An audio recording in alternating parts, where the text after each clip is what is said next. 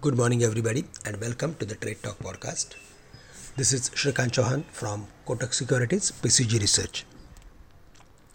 For the fifth consecutive day in a row, the US market closed higher.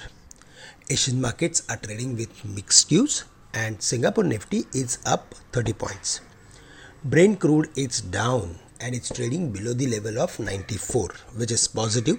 In fact, it has broken the previous immediate lowest level which was around 92.70 so we can expect now gradual decline towards the levels of 86 so the chances of hitting 86 or maybe 87 are turning brighter.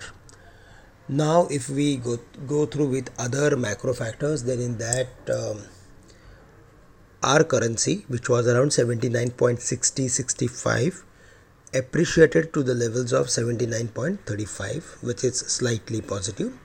And if we go through with um, entire broader pattern of the market then now we have started seeing more and more activity in mid cap and small cap companies. So broadly we are of the view that markets are going to spend time between the narrow range. And as the markets are very close to crucial important resistance level we are of the view that the activity will pick up in broader market.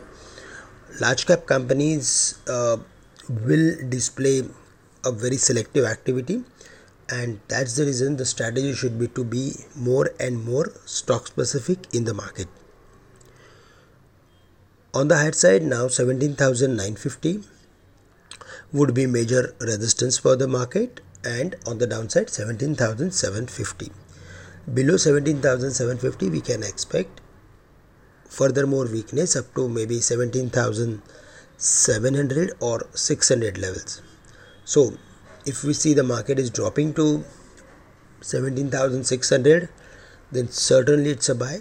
But at current levels we need to be more and more stock specific. For the bank nifty the important level is 39000 and 38900 so there we are expecting some weakness as yesterday we saw some profit booking at higher levels in almost all the financials. So there we are expecting weakness if there is any weakness in the market but close to 39,000 levels the bank nifty is having excellent support. For the nifty IT index it was within the trading range of the previous day. So if we see any upward activity above the levels of 30,150 then there we can expect upward activity. And that's the reason we are of the view that we should focus today on the nifty IT index. And if there is any correction then close to 39000 levels we have to focus on the financials. Friends that's all from my side for the day. With this i'm ending today's morning podcast Thank you very much for listening me and have a great day to all of you.